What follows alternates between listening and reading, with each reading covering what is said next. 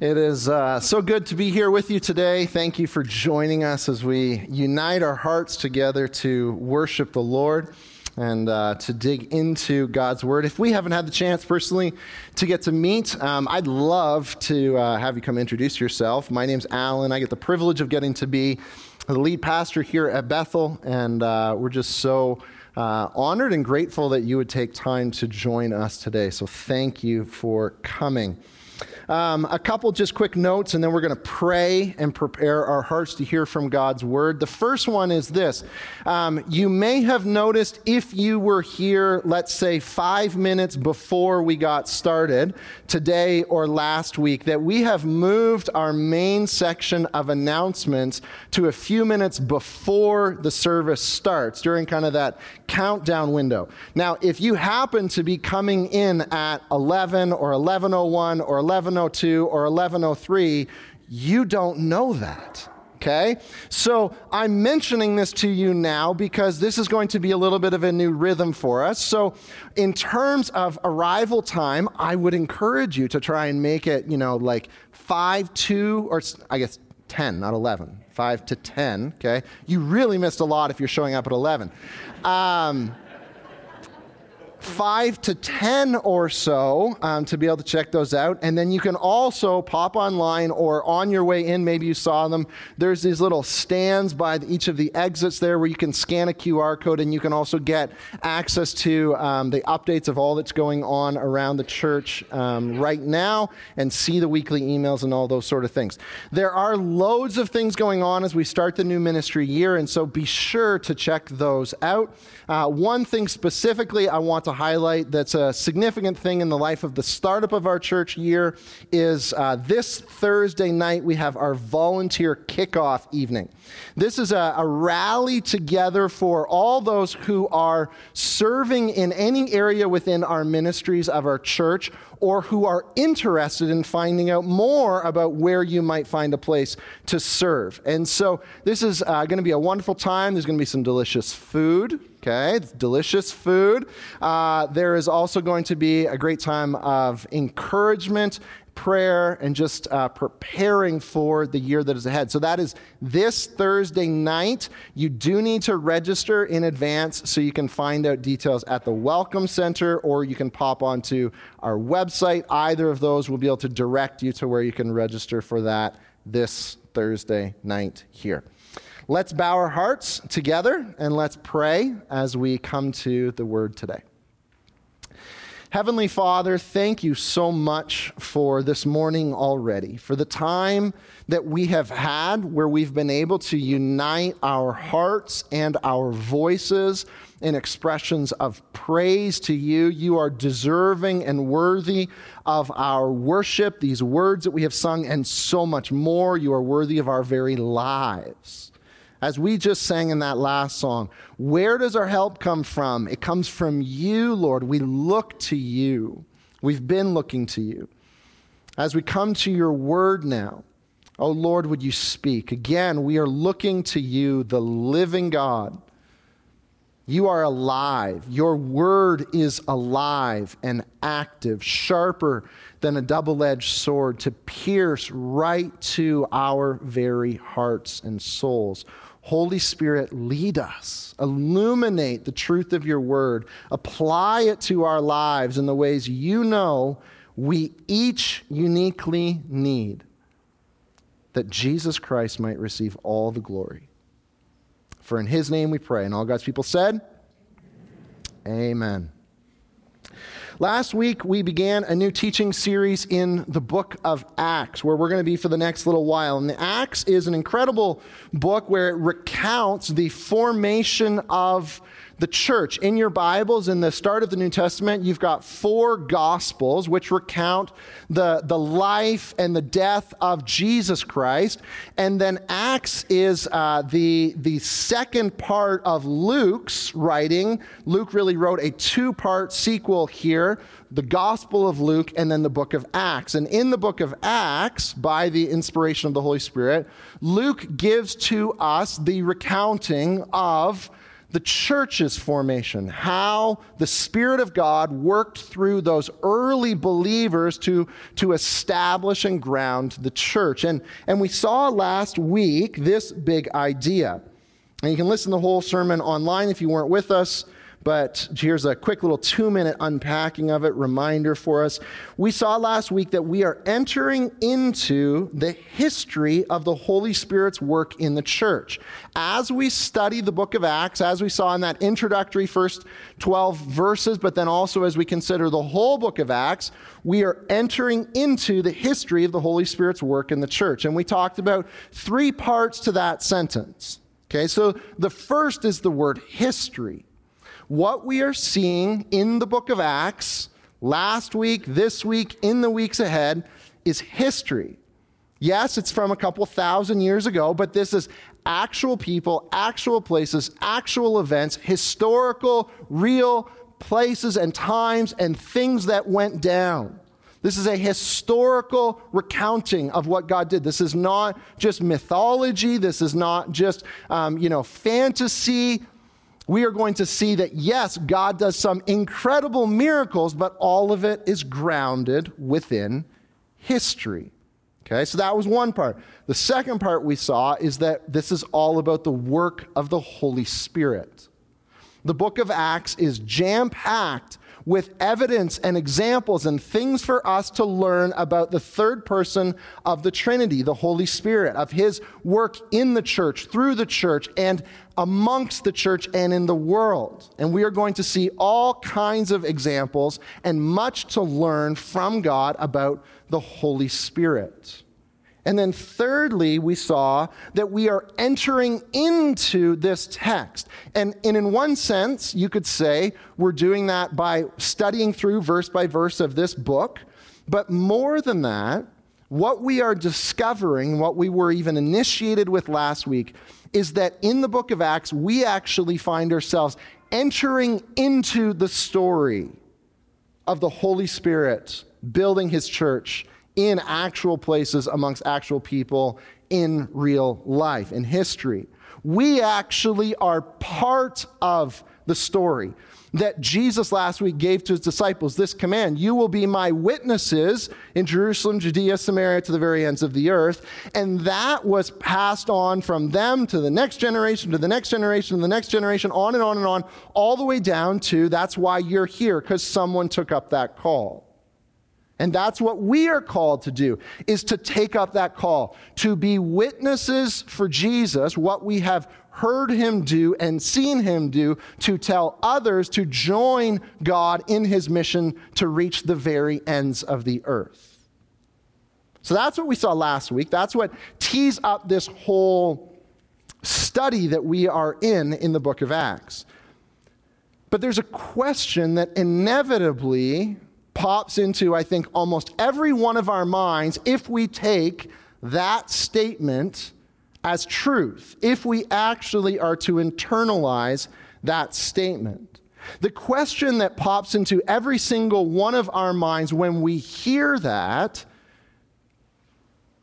is Am I really able to enter into this giant work that God is doing? There, there is this hesitancy that pops into this for every single one of us, I think, to some degree or another, when we hear, okay, if you're here today and you are a follower of Jesus, you are to be part of God's work to reach the nations. Okay? That's true, not for your neighbor beside you, but that's true for every single person in this room who is a follower of Jesus Christ. And so, if that's you and you really start to internalize, and then if you're really honest, you probably start to have this thought be like, uh, really, me? I, I don't know if I can really do that. And there's all kinds of ways that this starts to kind of manifest itself. Maybe for some of us, it feels like a task that's just too scary. You hear that and you, you equate immediately, I don't know, like a setting like this a stage, a group of people, and you're like, I can't stand up in front of a whole bunch of people and talk. I can't do that. That's not for me. I'd never be able to do that. Or, or maybe for others of us, that that idea just seems too big to reach the ends of the earth and be a part of that. I mean, I, am just, I'm a mom living in a small southwestern Ontario town trying to raise my kids. You really reach the ends of the earth? I, I, have I've entered into retirement. My body can't do what it used to be able to do. I don't have the energy and strength to be able to go and do all these things. Really? Me? Really? That's way too big for anything I could be a part of. Or, or maybe we say, I don't know what to say. I mean, people have all kinds of questions, right? The idea of standing up and being a witness, people have pushbacks, people have questions, people have wonderings. I don't know my Bible that well. I don't know how to speak quickly on my feet that well. I don't know how to address all these different things. I don't know what I'd say to be a, a part of this whole mission of God. Or maybe you're like, you know what? You, you, Alan, you got no idea what's going on in my life. If you only knew if you only knew what was actually going on in my life, then, then you would know that this is not talking to me. I, I mean, I, I can't kick fill in the blank sin. Try and try and try as I might, I just keep stumbling back into it. I, I, I know I should do better, but I can't even have a regular quiet time five out of seven days in the week. You really think me? You, you don't know what's all going on in my life, all the challenges that I'm facing right now, all the struggles that I'm dealing with, all the, the grief that I'm going through in the midst of loss. You don't know how busy I am with all the things that are going on in school or in work or within my family or the circles or on and on and on. There's just no way. If you only knew what was going on in my life, then you would know this isn't really applicable for me or maybe, maybe your response to all of this is like, yeah, I agree with this in theory. Like, I agree in theory. Every Christian is supposed to be a part of God's work, to be a witness around the world. I agree with that. And, and sure, there are some, some little things that I will do. I'll, I'll do a little bit here and give a little bit there and be a little bit part of this. But, but maybe, maybe you don't say this out loud. But the thought in our heads is, you know, I, I think I'll do my little bit and then I'm going to leave the heavy lifting to another person. I, I, I'm just going to let that person over there, who surely is a whole lot more qualified, a whole lot more able, a whole lot more ready, a whole lot more mature, a whole lot more whatever it is in your mind that you think is lacking. They're able surely to do it. And, and I'm just going to kind of like fade into the background and stop making eye contact with you right now because this is for somebody else.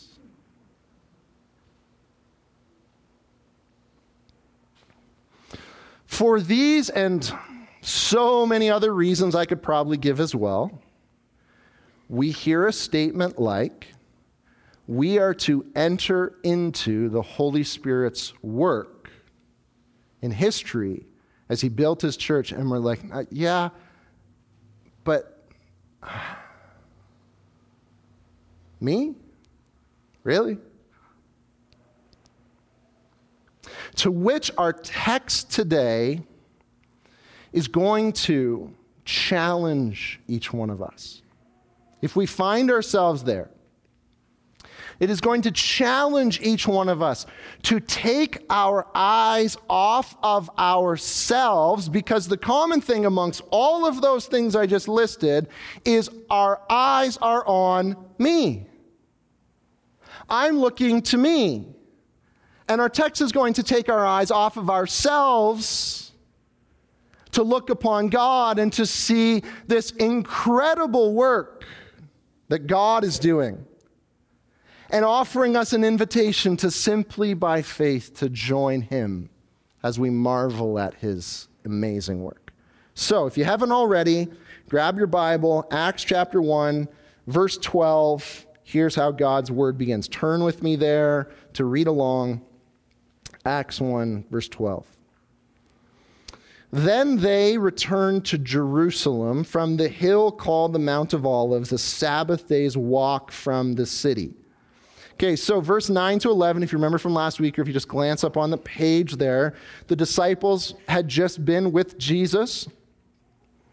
And Jesus, in front of their very eyes, ascended into heaven, into the clouds. The angel showed up and said, Why are you standing here looking around? You can go, and, and you need to go and you need to wait for what Jesus said back in the start of chapter 1 for the Holy Spirit. And so then they returned to Jerusalem. That's talking about those disciples who were there with Jesus. They walked back towards the city from the Mount of Olives. When they arrived in Jerusalem, verse 13, they went upstairs to the room where they were staying. Those present were Peter, John, James, and Andrew, Philip and Thomas, Bartholomew and Matthew, James, son of Alphaeus, Simon the Zealot, and Judas, the son of James. They all joined constantly in prayer, along with the women and Mary, the mother of Jesus, and with his brothers. So, the group of 11 apostles plus a bunch of other disciples are there together in this upper room to pray. Now, I want you to notice, first of all, in that list of apostles, how many was there there? If you want to count them, or if you know off top of your head, how many apostles are listed in those verses? 11. Okay, there's one missing. Who's the one who's missing? Judas. Judas is missing, right? And, and maybe you know this story, or to remind us to, to, to just bring this back to recollection, Judas is the one who was one of the 12 who betrayed Jesus, stabbed him in the back for 30 pieces of silver, betrayed Jesus over to the chief priest, had him arrested, and then ultimately this led to the whole crucifixion and everything, right? So you, you maybe know that story a little bit, but I want us to try, if we can, to and enter into the text. I want us to try to imagine what it would have been like to be the disciples reflecting upon the other 11 apostles or the group that is with them, reflecting upon Judas. Surely at this moment, the, the sting, thinking back to all that Judas had done, is just so deep, wouldn't it? Imagine? The, the, the bitterness is still just like on their tongues and they can taste it. The angst in their stomach that makes them feel like they want to be sick. I mean, he was one of the inner circle. He was one of the chosen 12. I mean, there was a whole bunch that followed Jesus, but Judas was one of the special ones who was set aside. He was, he was there. I mean, Judas saw all the stuff they saw the miracles the healings, the, the raising the dead. He, he listened to all the teaching that Jesus did. He sat at Jesus' feet. He walked the paths with the disciples for years with them there. And, and not only is it that, man, this guy was there and heard and engaged and was present with all the stuff that Jesus did, but think about it like he was like a brother in arms, right? He was like one of their close friends. They'd all left everything to come and follow this guy. They ate meals together. They, they went to battle together. They had each other's back. And now, Judas stabbed Jesus in the back. Judas, for a few pieces of money, sold Jesus out. And not only did he stab Judas in the back, or Jesus in the back, but Judas also abandoned them. Judas turned his back on all of them and betrayed all of them. And, and surely, in the midst of all of these feelings going on inside of them, there are these questions that would start to be flowing around in their heads, too, right? I mean, I mean, here's a few that kind of like popped into my mind. How could this have happened? How could one of our own, one of the 12, do this?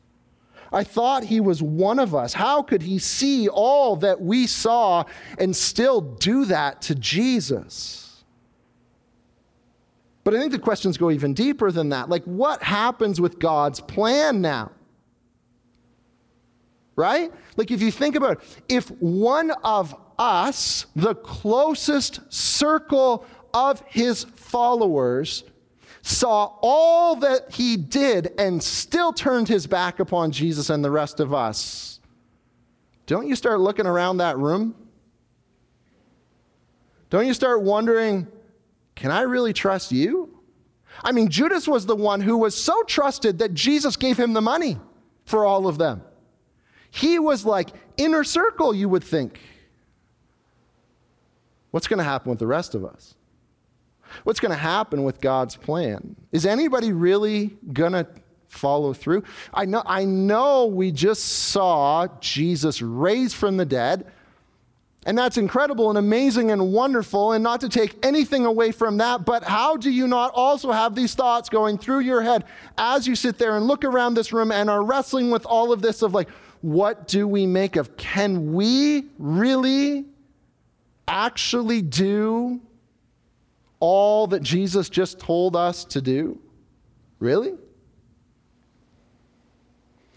We don't see these explicit questions voiced from the disciples, but Peter's going to stand up, and what he's going to speak to, I think, undeniably shows he was either hearing them say these questions or he could just see it inside them. Look what he says next. In those days, verse 15, Peter stood up amongst the believers, a group numbering about 120, and said, Brothers, the scriptures had to be fulfilled, which the Holy Spirit spoke long ago through the mouth of David concerning Judas who served as a guide for those who arrested Jesus. He was one of our number and shared in this ministry. Verse 18, this little parenthesis with the reward Judas got for his wickedness, he bought a field. There he fell headlong. His body burst open and all his intestines spilled out, and everyone in Jerusalem heard about this. So they called the field in their language Al uh, Akeldama, that is the field of blood. Luke adds this little kind of historical parenthesis here in verse 18 and 19. If you go over to Matthew chapter 27, we get a little more information about this whole thing. After Judas realized what he had done, he tried to go back. He was so guilt ridden and overcome with what have I done now? He tries to sell the money or give the money back to the, the high priest, and they're like, no, we don't want anything to do with this. And he is just overcome with conviction goes and hangs himself in this field and dies. And so there's this little kind of like, here's a little more historical facts. Remember, we're doing history here. But the bigger point is Peter says, here's my paraphrase of the introductory words of Peter Brothers, sisters, I know what you're feeling. Don't be discouraged. I know what you're wondering. Don't freak out. I know the thoughts that are going on inside of you. I know the questions you're asking. I know the wrestlings you're feeling. I know the bitterness that is within your mouth and your soul. But don't lose heart. Don't lose heart. Because, hear this, Bethel God is at work. Don't lose heart. God is at work. Verse 17, it says this He was one of our number and shared in this ministry. That's a fascinating sentence in the original language.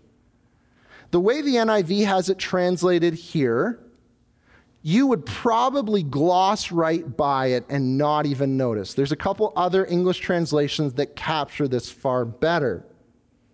The word there, shared, in that sentence, he shared in our ministry.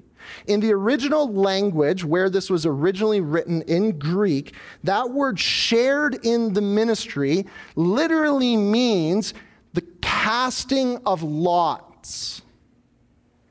The rolling of a dice, spin the wheel, and it landed on this number. Draw straws, and you got this one.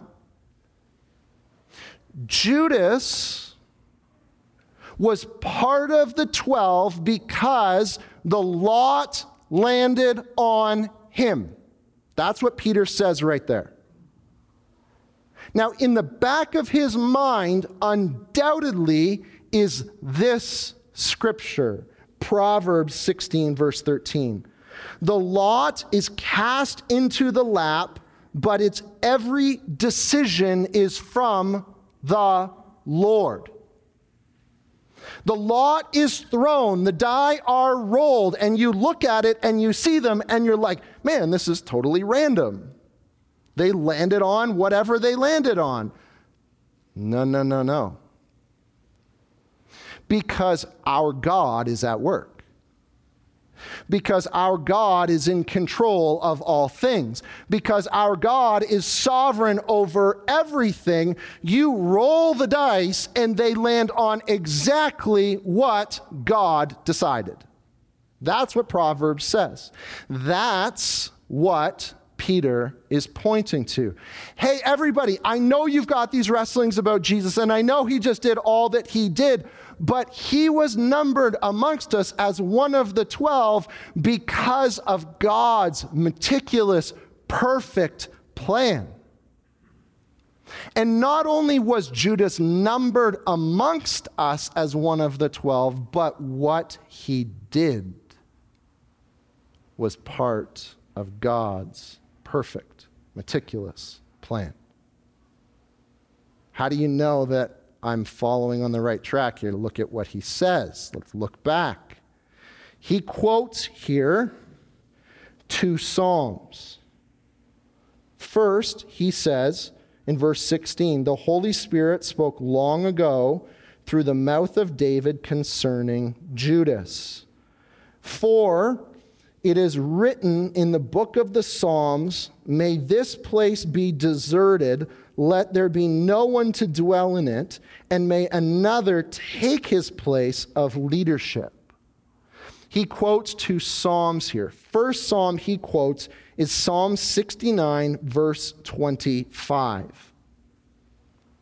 And what's happening is after Jesus has died, been buried, been raised to life, now, all of a sudden, the Holy Spirit is working amongst the disciples here, amongst Peter in his own reflections, and, and it's changing the way Peter reads the Old Testament.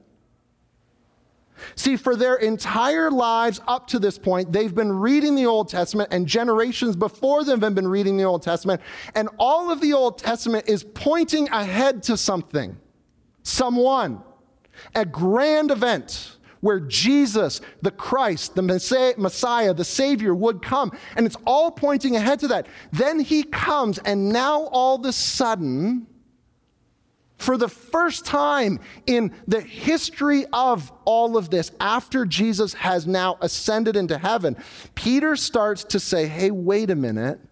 We need to now read back and see how that was all pointing to Jesus.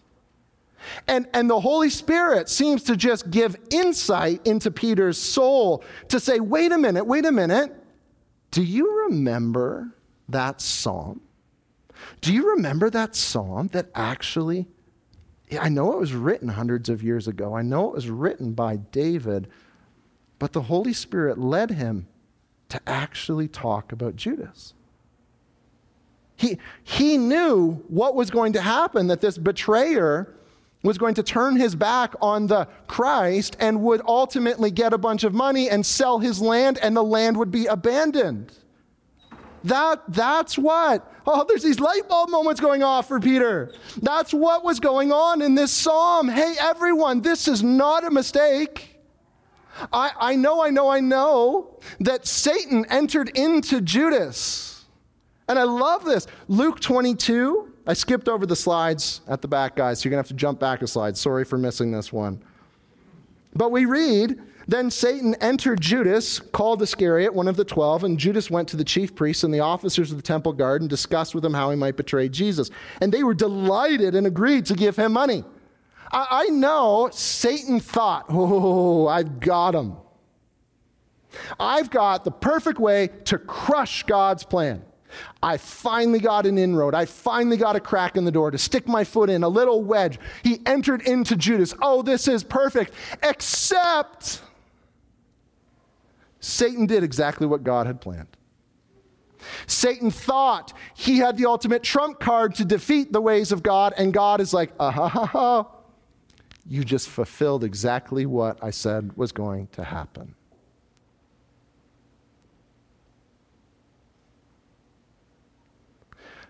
Oh, disciples, Peter says to the crowd that is there with him, the 120. You need to hear this.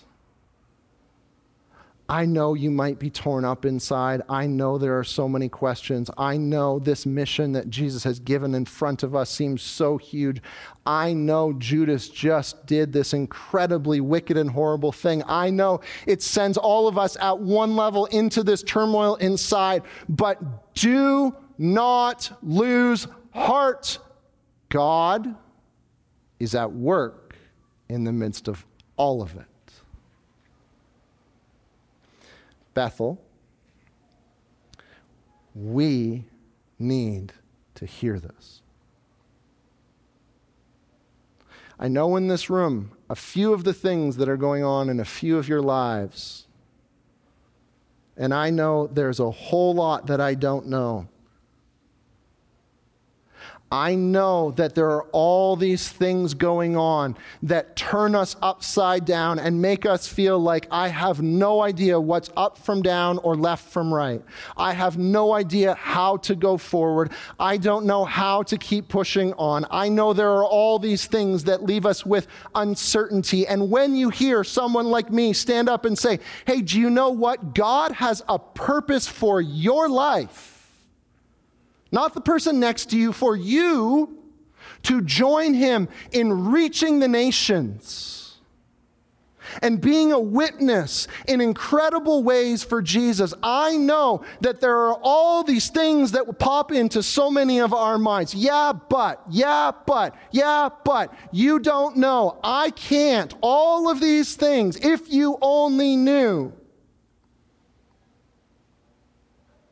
And what we need to hear today, dear friends, is the same God who was not taken aback by Judas, who was not surprised by the betrayal, who was not overcome by this problem going on, who was actually meticulously organizing all of history is at work in our lives, in our day, in our families, in our church, in the circles of our lives too.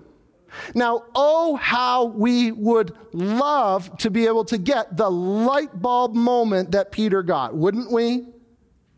Oh, I see how the dots connect. Who in this room doesn't want that moment? I know you all do, and so do I. How does this make sense? I don't get it.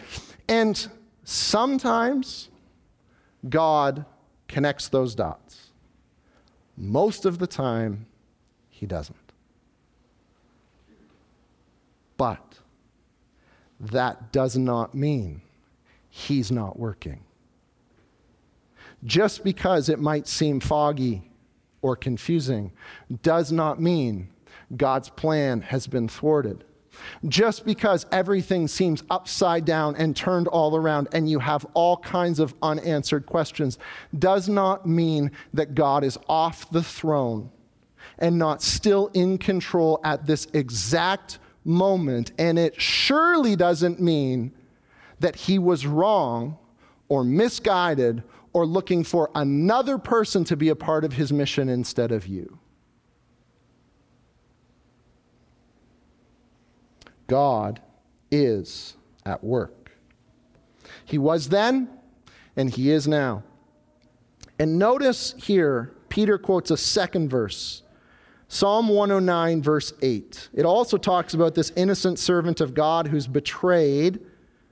And verse 8 says the betrayer needs to be replaced with a different person into his leadership position. And Peter again is like, ding, ding, ding, ding, ding, ding, ding, ding, ding. I know what that was talking about. That means we need to replace Judas. He, he says as much. Verse 21 Therefore, it is necessary to choose one of the men who has been with us the whole time the Lord Jesus went in and out among us, beginning from John's baptism the time to the time when Jesus was taken up from us. From one of these must become a witness with us of his resurrection. So they proposed, they put forward two guys Joseph called Barsabbas, also known as Justus, and Matthias. Then they prayed, Lord, you know everyone's heart. What a beautiful prayer. You're the heart knower, God. Show us which of these two you have chosen to take over the apostolic ministry which Judas left to go where he belongs. Then, look at this. They cast what? And the lot fell to Matthias, so he was added to the 11 apostles. Peter says, Because of what I've just come to see and realize from the Old Testament in this psalm, we need to replace Judas with another. We need to get back to 12. Now, in reading this passage, does the question pop into your head at all? Why? Does that question pop in your head? Why do we need to replace the 12? Why do we need to get another to fill in Judas's spot? Why can't we just continue on with the 11? Why does that, does that question pop in your head? It popped into mine. I think that's an important question. And I think it becomes even more pronounced because if you were to today, and you could do this this afternoon over a couple hours, if you were to read through the entire book of Acts this afternoon, do you know that you will never find Matthias mentioned again? Do you know that? So, so wait a minute here. Let's put this together. Okay, so Peter's like, all right, guys, guys, we got this really important thing we got to do. We need to replace Judas with a new guy. Let's cast lots lands on Matthias. This is so important. Luke is like, we got to write this into the book as we recount the whole history, and then we're never going to talk about him again. We're never going to mention his name. I mean, now, of course, you see the apostles as a whole group mentioned. So he's in there, but but you never hear Matthias again. He never comes on the radar. And so so I think it has to lead us to beg this question a little bit, why does this matter? Why does it matter? Why is this such a big deal for Peter? Why did Luke include this? Of all the things he could include in the history of the church getting formed, why does he include this story? Let me show you why, and let me show you how this connects to the wrestlings we all have wondering about do I really have a part in God's mission? First, I want you to notice, I had you say it. Let me ask the question again How was Matthias picked? Come on, church, don't be shy. The casting of lots.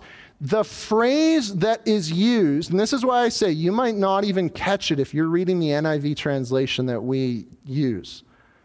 But the phrase that is used here, the lot fell on Matthias, is the exact same original language phrase, the lot fell on Judas. Judas shared in our ministry. It's the same phrase repeated here again.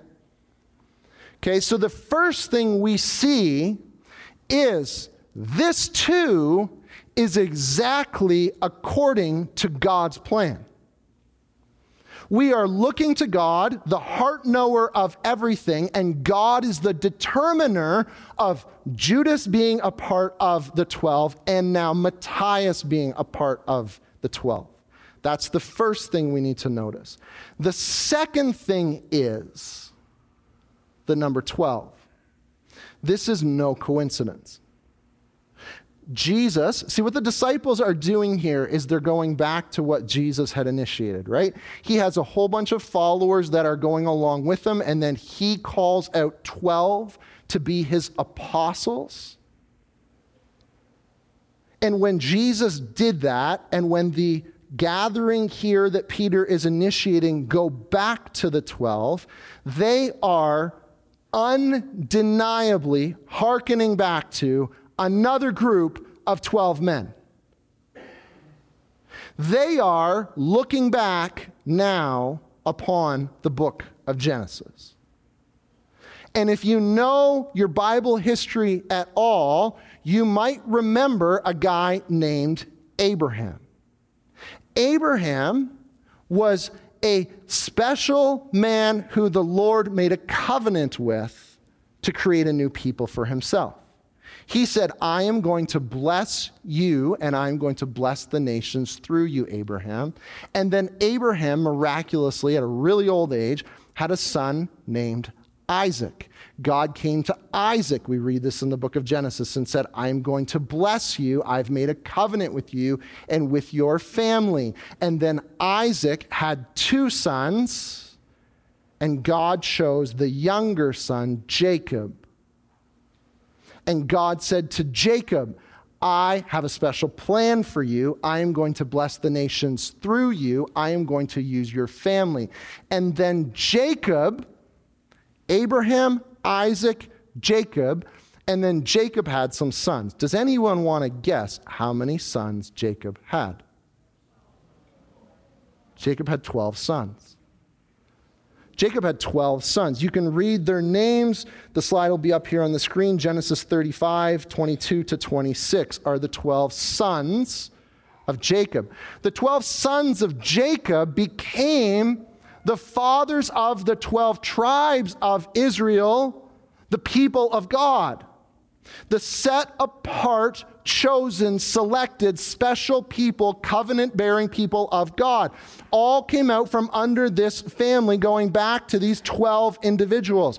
When Jesus came and called 12 apostles, and then Judas betrayed Jesus, and Peter gathers them up and says, We need to get back to 12. The point isn't to focus on Matthias per se.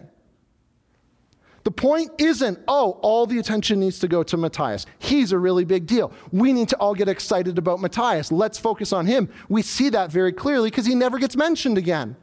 Here's the point 12 come back together. Because just as the 12 sons of Jacob became the top of the fountain for the people of God, the Jews, who all ethnically found their fathers, mothers, parents back to those 12, a new people of God is being formed right in front of our eyes. A new people of God is being formed right here, founded upon a new 12 that is not based upon what family you're born into. It is not based upon what is your ethnicity. It is not based upon what is your status in life, your income, the color of your skin, your background, or anything else. There is a new people of God that is being formed, starting with these 12, that is going to be of people, men and women, young and old, from every people, nation, tribe, and tongue that is going to be united in faith in Jesus Christ. And it all starts with these 12. And so, the first big part of this to, to realize, to, to internalize, to take away for all of us is if you are here today and you haven't yet become part of the family of God by putting your faith in Jesus, what this text is showing us undoubtedly is there's an invitation to you no matter where you're from, no matter what your background is, no matter, no matter what you've done, no matter all these things, there is an invitation to you to, enjoy, to join the family of God by putting your faith in Jesus Christ today. And then for every single one of us who already has or who does put their faith in Jesus Christ, here's what this means God is doing a work to build a people for himself. He's doing it all. He's doing all of it, friends. He is the one who is sovereignly in control. He is the grand architect of all of history. He is the one moving and working everything out for his perfect plan. God is at work. He's not looking. He's not looking here for someone to measure up to a certain measuring stick of spirituality or knowledge or goodness in and of yourself. He's not looking for the one who has the most knowledge. He's not looking to say, here's the entrance exam to be able to be used by God. Are you able to do?